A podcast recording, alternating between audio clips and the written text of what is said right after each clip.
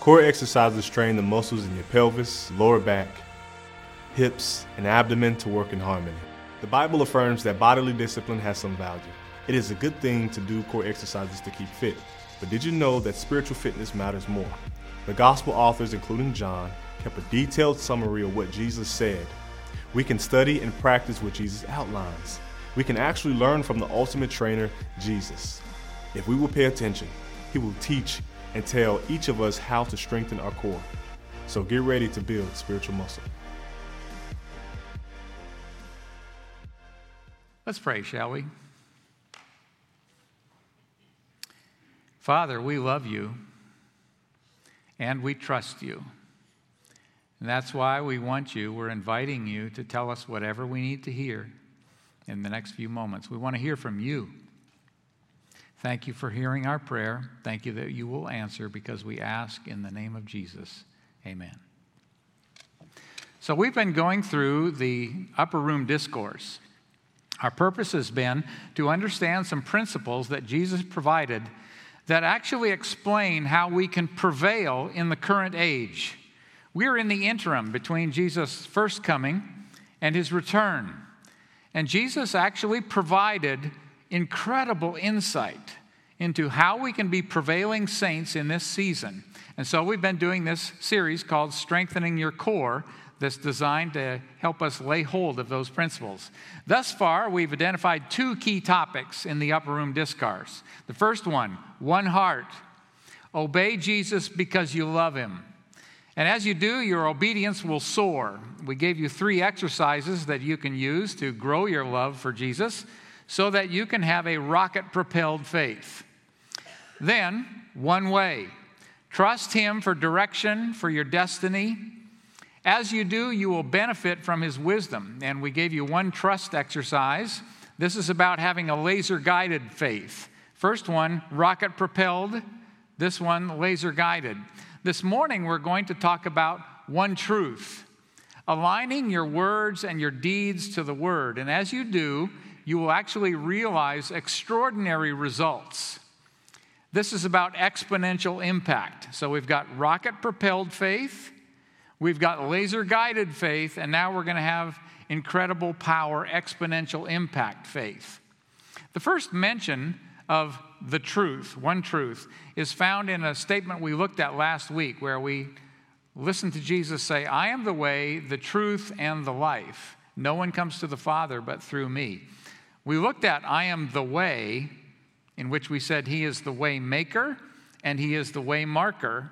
Now we're going to look at I am the truth, and that's our focus this morning. Now, if you were to scan through the upper room discourse, I for each of these sermons, I go through and I highlight every verse that connects to this concept of the truth. And I found 31 verses scattered through 12 passages. Now, we're going to look at one of those passages this morning that has a lot to say, which is John 16, verses 7 through 15, and I certainly invite you to turn there. Before we, while you're turning, I'll just remind you of a few things. Why are these things so important? One heart, one way, one truth. Jesus tells us in the sermon that these are keys to spiritual survival. For example, one heart, if your obedience is not love driven in this interim in which we live, you will burn out. He uses the word scandalizo. We get the word scandal. In other words, you'll crash and burn. One way, if your journey is not guided by his character and his direction, you will go into panic mode. And we looked at tarasso, that word, last week. This week, we're looking at one word, which is saying if your actions are not informed by His word, you will panic and live in fear of men. And both the word tarasso and another one, delao, are used, which are basically saying you're in trouble. You're going to freak out. You're going to have anxiety. Now, if these are things that are defining what it means to be strong in the interim, one heart, one way, one truth, that also tells us that it is the enemy's goal to tear those down. So, what's his strategy? One heart? What do you think the enemy wants to do? He wants to delude us into adding other loves. For example, listen to this passage from Corinthians I'm afraid lest, as the serpent deceived Eve, your minds should be led astray from the simplicity and purity of devotion to Christ. The enemy wants us to have more than one love, more than one heart. And that's what he's going to try and do to get us devoted to Jesus plus instead of Jesus alone. Here's another strategy of the enemy that relates to one way. He wants to make following his way into a part time pursuit that depends on context. You know, well, when, this, when I'm at church, I go this way, but when I'm with my buds, I go this way.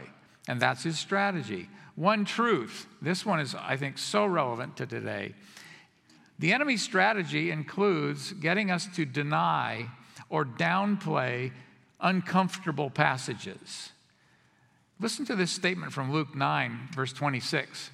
For whoever is ashamed of me and my words, now, there's anything Jesus has said that makes you uncomfortable and you kind of downplay it a little bit? For whoever is ashamed of me and my words, man, this is sobering. The Son of Man will be ashamed of him when he comes in his glory and the glory of the Father and of the holy angels. The enemy wants us to not say, deny his word, although he'd like that, but that might be a bridge too far. So he gets us to deny the parts that we're uncomfortable with. Jesus says, I am the truth, the whole truth, and nothing but the truth.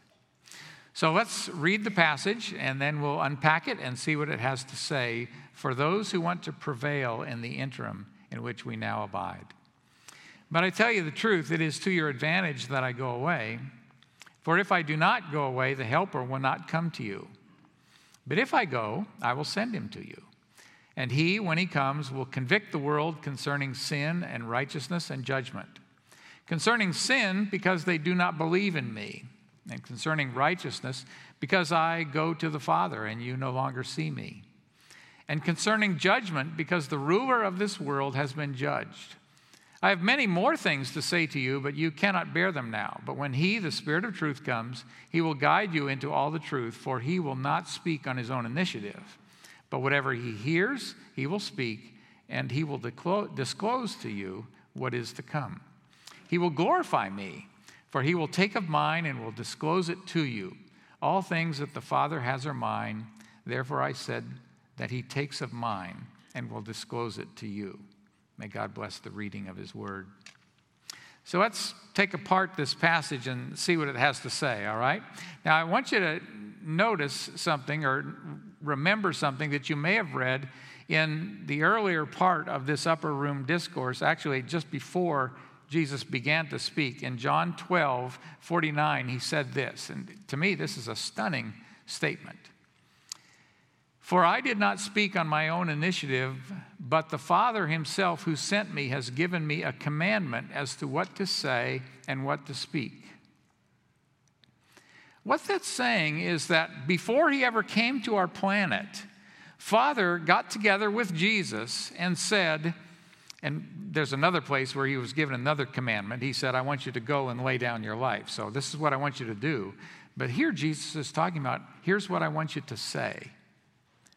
And so, Father got together with Jesus and said, You are going to earth. And when you do, here is the message. Here's exactly what I want you to say. Here's everything I want you to say. And so, before Jesus ever came to our planet, he was given a specific Father delivered message that he was to impart to us, to his followers. In verse 12, in the passage we read, he says, I have many more things to say to you, but you cannot, cannot bear them now. In other words, Father gave Jesus all that he is to communicate. And Jesus is saying in the upper room, I have got so much more. Father gave me so much more that I want to give to you, but you're not ready. Pause. I wonder about instances in which Father has something he wants us to have, or Jesus wants us to hear, or the Spirit wants to impart to us, but we're not ready. Well, tuck that away. They're not ready for the whole package. What are we going to do? Jesus says, verse 13, but when he, the Spirit of truth, comes, he will guide you into all the truth. In other words, I've given you a certain amount, but there's more in Father's message. And so when the Spirit comes, he is going to give you the additional part of the message. He says in uh, 1425, earlier than this passage, these things I have spoken to you while abiding with you, but the Helper, the Holy Spirit, whom the Father will send in my name, he will teach you all things and bring to your remembrance all that I said to you. In the passage we have, he says, But when he, the Spirit of truth, comes, he will guide you into all the truth. Jesus says, I am the truth. Father's given me everything I need to communicate to you, but you're not ready. So, the Holy Spirit, whom the Father will send in my name, he's going to round out your education. Jesus is the truth. And the Holy Spirit will help the disciples remember and process what they have heard. And the result is the Bible that you hold in your hand, the New Testament. Because the Spirit worked in them in such a way that they recalled now with dazzling clarity exactly what Jesus had communicated to them, and the Holy Spirit gave them the capacity to understand what they didn't understand, they weren't ready for before Jesus died. Now, in verse 7 of this passage, he says, But I tell you the truth, it's to your advantage that I go away, for if I do not go away, the Helper will not come to you, but if I go, I will send him to you. Imagine that there was no Holy Spirit the disciples would be left with all that they could remember without the benefit of spiritual insight. And we would be in a world of hurt. I mean, I have trouble remembering many of you because it was 40 years ago that I first came to this church. John, the apostle, is recalling with explicit detail in this upper room discourse that we're, we're reading about something that happened 40 years earlier. And the Holy Spirit is helping him do that. On day 40, after this conversation, Jesus ascended. On day 50, the Holy Spirit touched down, 50 days after Jesus was crucified. The Holy Spirit arrived, and the Holy Spirit works through the Word to produce numerous results, and they're specified in this passage. For the world, there are three things that the Holy Spirit does conviction regarding discernment of sin, that's in 16:9. In other words, when the word is ministered to someone who does not know Christ, one of the things that they see is, I'm not what I want to be. I see what I am, and it's not good. He also provides conviction regarding discernment and I see what I'm not that I wish I was. They actually see the character that was embodied in Jesus. The third ministry of the Holy Spirit is conviction via a certainty of judgment. I see what I deserve. So here's what the Holy Spirit does. Through His Word, He ministers conviction in which I see what I am, I see what I'm not, and I understand I deserve judgment for that. The Spirit does that. In people whom I've had the privilege of leading to Christ, it's amazing to me how that conviction precedes being able to share the good news, where they go, I see what I am, I see what I'm not, and I see what I deserve, and I know it. Can I share with you some good news? And they're ready. Salvation begins with a condemning heart.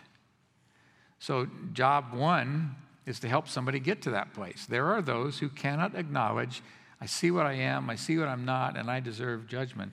They're not at that place. The gospel is wasted on such a person. Now, it's not really wasted because we don't know. We have to share it with everybody. But this admission, I am a sinner and I deserve condemnation is absolutely necessary for someone to come to Christ. And the Holy Spirit is saying, and I, through the Word, will do that. You can actually go up to someone, I can go up to someone and I can share the gospel with them. And if I'm sharing the word, the Holy Spirit will work in such a way that there is conviction and a realization I need some good news. And then I can share with them. There are two other things that the word does, according to this passage and one that follows. He will disclose what is to come. This is a saint benefit. Uh, for a non believer, this, is not this is not good news, but for us, it is really good news. He's saying, You are living in the interim. This is not where you're headed. You're on a rescue mission to rescue as many people as possible who are on the Titanic partying and don't realize what's going to come. But he's going to disclose to us through the Spirit, he's actually going to allow us to see what is coming. And then this one is mentioned in a later passage that connects with the truth, which is John 17 17, the prayer of Jesus after the meal. He says, Sanctify them in the truth, thy word is truth. In other words, sanctification. It's possible for us to actually become and do like Jesus. And that's because of the Holy Spirit working through his word. Here's a basic summary statement I would make the Spirit employs the truth to actually help us become someone new. You're not stuck in old you. Let me show you a passage, or I'll quote it to you, that actually talks about this. Or do you not know that the unrighteous will not inherit the kingdom of God? Do not be deceived, neither fornicators, nor idolaters, nor adulterers, nor effeminate, nor homosexuals, nor thieves, nor the covetous, nor drunkards, nor revilers, nor swindlers will inherit the kingdom of God. Ouch, right? Because I am confident that in this room there are those who would say, you know, that term could describe me. Yeah, but listen to this. Here's the next part of the verse. Such were some of you. That term may have described who you were. But when he's talking, Paul in this case talking to the Corinthians, he's saying, but that term does not describe who you are. Why? How is that possible? But you were washed, but you were sanctified, but you were justified in the name of the Lord Jesus Christ and in the Spirit of God. The Spirit of God allows those who see what they're not and know what they are and know what they deserve. It's actually possible for them to come to Christ and then to go through a process in which the Holy Spirit, through His Word, transforms them such that it may have been true that they were an idolater, but that's not who they are. That's what the Spirit of God does. Bottom line from this passage is this the Spirit of truth communicates the Word of God to our hearts. The Spirit of truth works in accord with His Word to accomplish extraordinary things. The Spirit saves the lost via a word driven conviction, transforms the saved via word driven sanctification, and imparts true hope via word driven expectation. That's what the Word, ministered by the Spirit, actually does. The Spirit of truth, in concert with Father and with Jesus, does remarkable things in partnership with us when we use the Word to inform our actions. So here's my question. It's really kind of a wondering. I wonder in this room who would say, I need a breakthrough. Who in this room is reeling from a sense of powerless to change someone or something? Oh, I'm desperate, God, for you to work in the life of my son or my daughter or my parents to see while there's still time. Maybe this is about changing yourself, where you're saying, I am desperate. I am tired of being the same old me. God's word can help. God's word can make all the difference. Isaiah 55, here's God speaking So will my words be which go forth from my mouth. It will not return to me empty without accomplishing what I desire and without succeeding in the matter for which I save it. That's God's word. So when we align how we live and how we minister with the word of God, we will tap into the power of God. So I thought it'd be fun to just, uh, you know, kind of give you something visual that would help. And so, Breton, uh, come on up. It's your turn. You're going to help me here. All right. And I'm going to let you hold this mic for a minute, okay? Put that Okay. there. How you doing? Good. Okay, good. All right. So, you're going to help me show people something very interesting, all right? So, I'm going to sit in, Are you a pretty strong guy? Yeah, it's, yeah, okay. Good humility, man. All right, that's good. All right. All right, so at first glance, how many of you think he can lift me? Uh, boy, not much. Yeah, me tell you. All right, I'm going to sit in this. I'm going to sit in this chair, and you can hand me the mic so you can use both hands. I'll give it back to you. All right, I want you to go ahead and uh, don't tip me over here, but lift me up. Okay, okay, that's pretty impressive, isn't it? Yeah. They, they like your display of strength, okay? Uh, was that easy or hard? Um, a little bit on the hard side. Okay. Well, I wonder if there's something we could do that would make it easier. A lever, probably. A lever. What a great idea, and I happen to have one here. Okay. That's pretty ironic. All right, so why don't you why don't you come here? I'm going to take the mic again, all right? And if you would, uh, go ahead and lift up the lever. Very good. All right. And I'm going to stand, well, I'll stand this way so I don't fall over. That would be bad. All right. You can go ahead and try and lift me. Yeah, just keep it there. And this is really fun because I've always wondered what it would be like to be 6'2. So, you know, I, I wish we could stay this way, but maybe not. All right, you can go ahead and let it back down, gently, of course. Yeah, don't want to whack in the chops. All right, and now you can go ahead and put the board back down. All right, come on back here. And I'm going to sit right here so we can have a chat, okay? So, uh, how was that? Was that challenging or how was that? Pretty easy. Pardon me? Easy. Easy. Okay. So this was hard, but that was easy. Yeah. That's because you were using a lever, which is basically the long board with a fulcrum on it that allows you to actually, you were doing the lifting, you were doing the work, but that lever multiplied your accomplishment. That's the way the Word of God works. The Word of God, if we will do things according to God's Word, it's like a lever that helps us, when we have limited strength, to be able to accomplish things that they didn't really think you could do it. I mean, the chair was good enough, but this was amazing. So, what do you think about that? That the Word of God can help you do amazing things like a lever. That seem like something that could be useful? Yes, sir. Okay, good man. All right, thank you, Redden. Appreciate it. You've helped us a lot.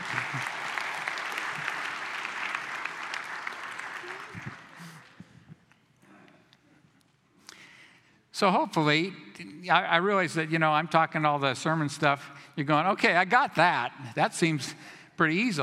The uh, Word of God is like a lever.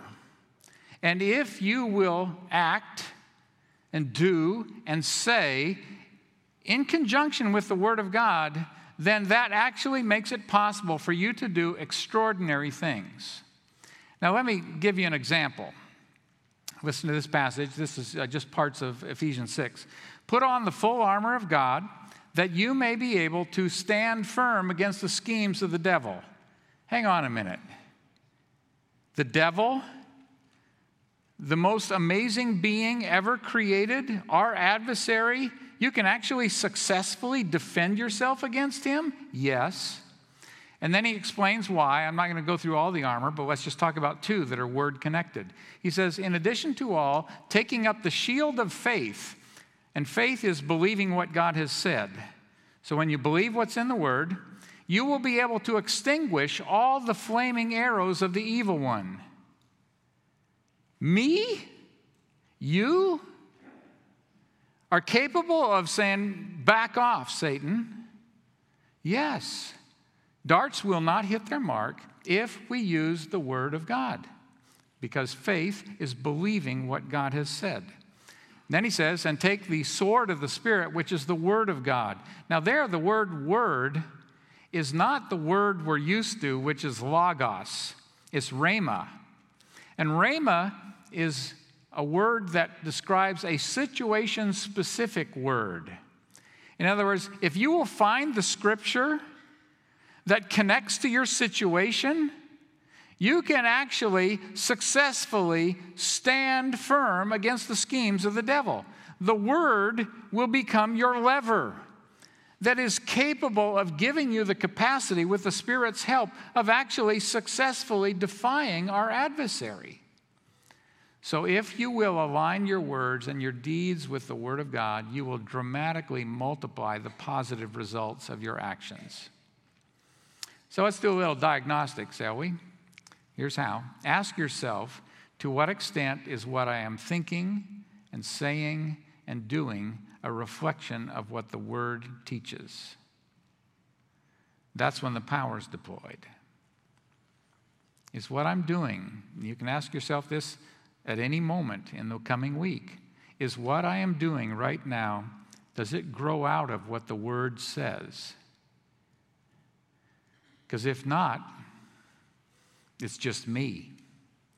But if it is something that works in conjunction with God's Word, God's Word is my lever that takes this person and provides disproportionate impact because He's doing it. Now, let me give you a little example. This is an old illustration. I think it comes from the 40s, but, uh, but it, it'll still make sense, I think. It's about the woodcutter and the chainsaw. The woodcutter was made his living by chopping firewood. And so he would go out each day with his bow saw and his splitter, and he would do everything he could to, you know, make a, make a bunch of wood that could be burned or used. And somebody said to him, Hey, have you ever thought about getting a chainsaw? Chainsaw? What's that? Oh, yeah, just go down to the, the power tool store and tell them you want a chainsaw. Get that, and it'll make all the difference in the world. So he thought, well, I'm, I'm up for anything that will help me. So I went, got a chainsaw, brought it out the next day, and he worked like a dog. Got maybe a cord or so, and he's going, This is really crazy. They said this was going to really help. I don't think it's helping. So I went out the next day and worked like more than a dog, my favorite thing, and, and still didn't believe his production. So I went back to the store and he said, Man, I don't know what it is. This chainsaw is just not cutting it, literally. And the guy said, Well, come on back to the shop. We'll check it out. So I brought it back to the shop and he started it up. And the woodcutter says, What's that sound? Well, some of you got it. All right. I'll take what we can get. Uh, it's, it's no fun to explain jokes. He was trying to cut the logs without turning on the motor of the chainsaw. the power is only unleashed when you activate it. In the last days, this comes from Timothy, there will be many who advocate some sort of godliness that is disconnected from its power source. They're going to try and cut wood with a dead chainsaw. It says in 2 Timothy, holding to a form of godliness even though they deny its power. Oh, I'm interested in godliness. Oh, well, have you read this? Don't tell me about that. I just, you know, I like to, you know, we each need to find our own godliness. Here are three exercises that you can use that will help you unleash the power of the truth. Because so far, what I've told you is we ought to be people of the word. Now you're asking the question okay, so how? How can I become more a person of God's word? Exercise number one internalize the word. In Proverbs 22 17 through 21, it says, Incline your ear and hear the words of the wise, and apply your mind to my knowledge for it will be pleasant if you keep them within you, that they may be ready on your lips, so that your trust may be in the Lord. I have taught you today, even you, have I not written to you excellent things of counsels and knowledge to make you know the certainty of the words of truth, that you might correctly answer him who sent you. One exercise that you can do is to start putting God's word in your mind, to start memorizing it. And for many of you, I know that you do. Keep it up. Figure out ways to go deeper and to keep memorizing more and more and more. As you internalize the word, it becomes a lever in which God's power is unleashed in what you're saying and what you're doing and what you're thinking. Exercise number two. This one's, I think, interesting because of its contemporary connection. Screen chatter, and I'm using screen there in a verb sense, screen chatter to study truth. We often quote the first verse I'm going to uh, tell you, 2 Timothy 2:15, but we don't see verse 16 that follows it and it actually has a conjunction, an adversative conjunction that links the two. He says, Be diligent to present yourself approved to God as a workman who does not need to be ashamed, accurately handling the word of truth. All right, yes, let's be accurate handlers. Let's be not ashamed because we're taking the word of God, we're exploring and uh, pulling out what it says, and then using that to define our actions and what we do. That is so good. Yeah, but did you notice the word but that follows in the next verse? But. Avoid worldly and empty chatter, for it will lead to further ungodliness. In other words, if I'm not trying to put words in God's mouth, but uh, or Tim, uh, Peter, Paul, Timothy, but Paul would say, if he was here today, he would say, Study to show yourself approved unto God and turn off your cell phone. Go offline. Because the overwhelming majority of what you're going to hear through those doorways is worldly and empty chatter. So, this exercise is basically disconnect, unplug, so that you can present yourself approved to God as a workman who does not need to be ashamed, accurately handling the word of truth. Spend time with God's word, with everything else on pause. You know, it's so easy for us. We're having devotions, and we hear that, whatever your tone is, that tells you that there's a text message, and you check it. And I'm not saying that you need to basically become a hermit. But how much do we screen out the chatter in the interest of saying, God, I want to just hear what you have to say right now? So screen the chatter to study the truth. Here's a third exercise that to me is a really good one. Uh, it informs something that I do personally that I want to share with you. He says in uh, 1 Thessalonians 2:13, "For this reason we also constantly thank God that when you received the word of God which you heard from us, you accepted it not as the word of men, but for what it really is, the word of God, which also performs its work in you who believe." Basically what Paul is saying is Thessalonians, I am in awe of what you did.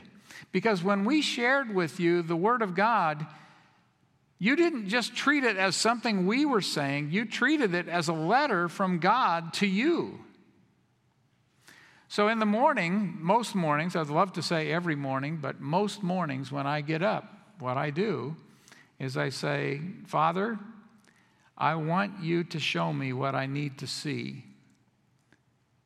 And I want to hear what you have to say.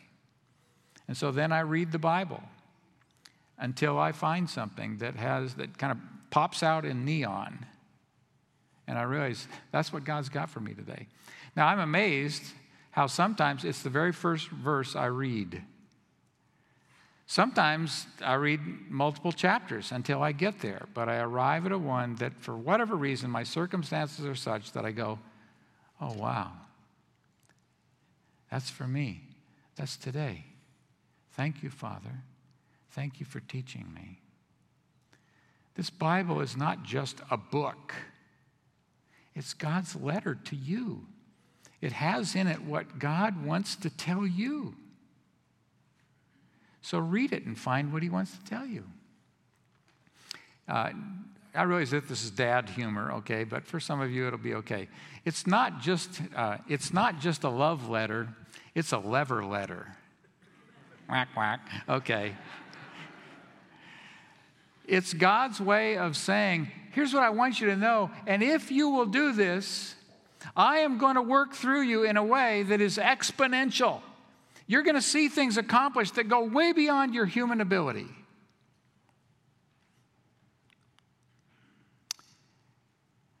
Imagine with me. Here's Jesus, and he's ministering. While he was saying these things, one of the women in the crowd raised her voice and said to him, Blessed is the womb that bore you and the breasts at which you nursed. But he said, On the contrary, blessed are those who hear the word of God and observe it. Jesus indicates that congratulations are in order, congratulations that go beyond what a Mary was worthy of for those who hear and heed his word.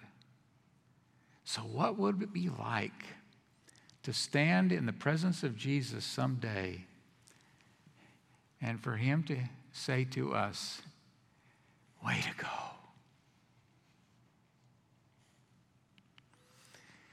In John 15, 7, he says, If you abide in me and my words abide in you, ask whatever you wish and it will be done for you. In other words, word driven prayer accomplishes on a level that non word driven prayer can't compare with. Jesus is explaining a vital connection between word abiding and answered prayer.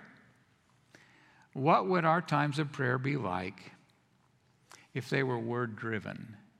Because Jesus says, if you abide in my words, in other words, your life is defined by what my word says, and my words abide in you, you've done exercise one, and two, you've internalized it.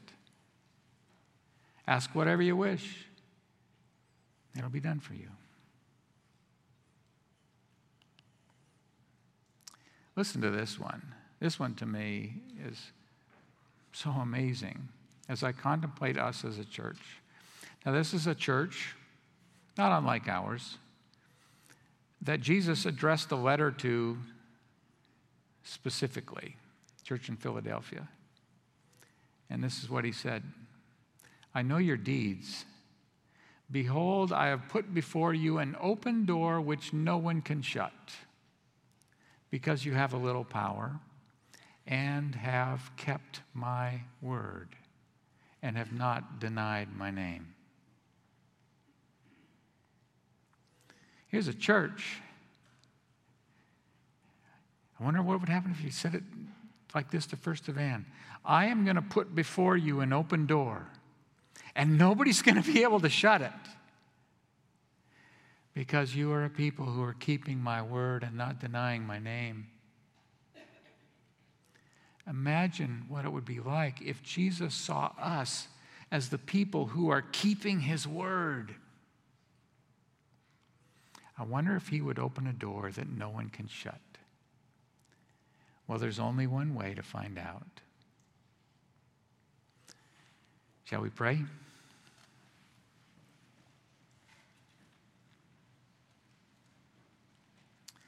Father, we want to be a people whose thoughts whose deeds, whose words are driven by the word. We want to be a people who pray your word. We want to be a people who study your word and screen out the rest of life in order to listen to you and what you have to say. We are in awe of the fact that your word is like a lever that takes our pitiful actions and turns them into things that move the very engines of eternity that move the gearworks of heaven. Father, make of us a people who are people who keep the word. Jesus said, I am the way, the truth, and we want to be those who honor the truth that Jesus gave us, that he got from you. In Jesus' name we pray. Amen.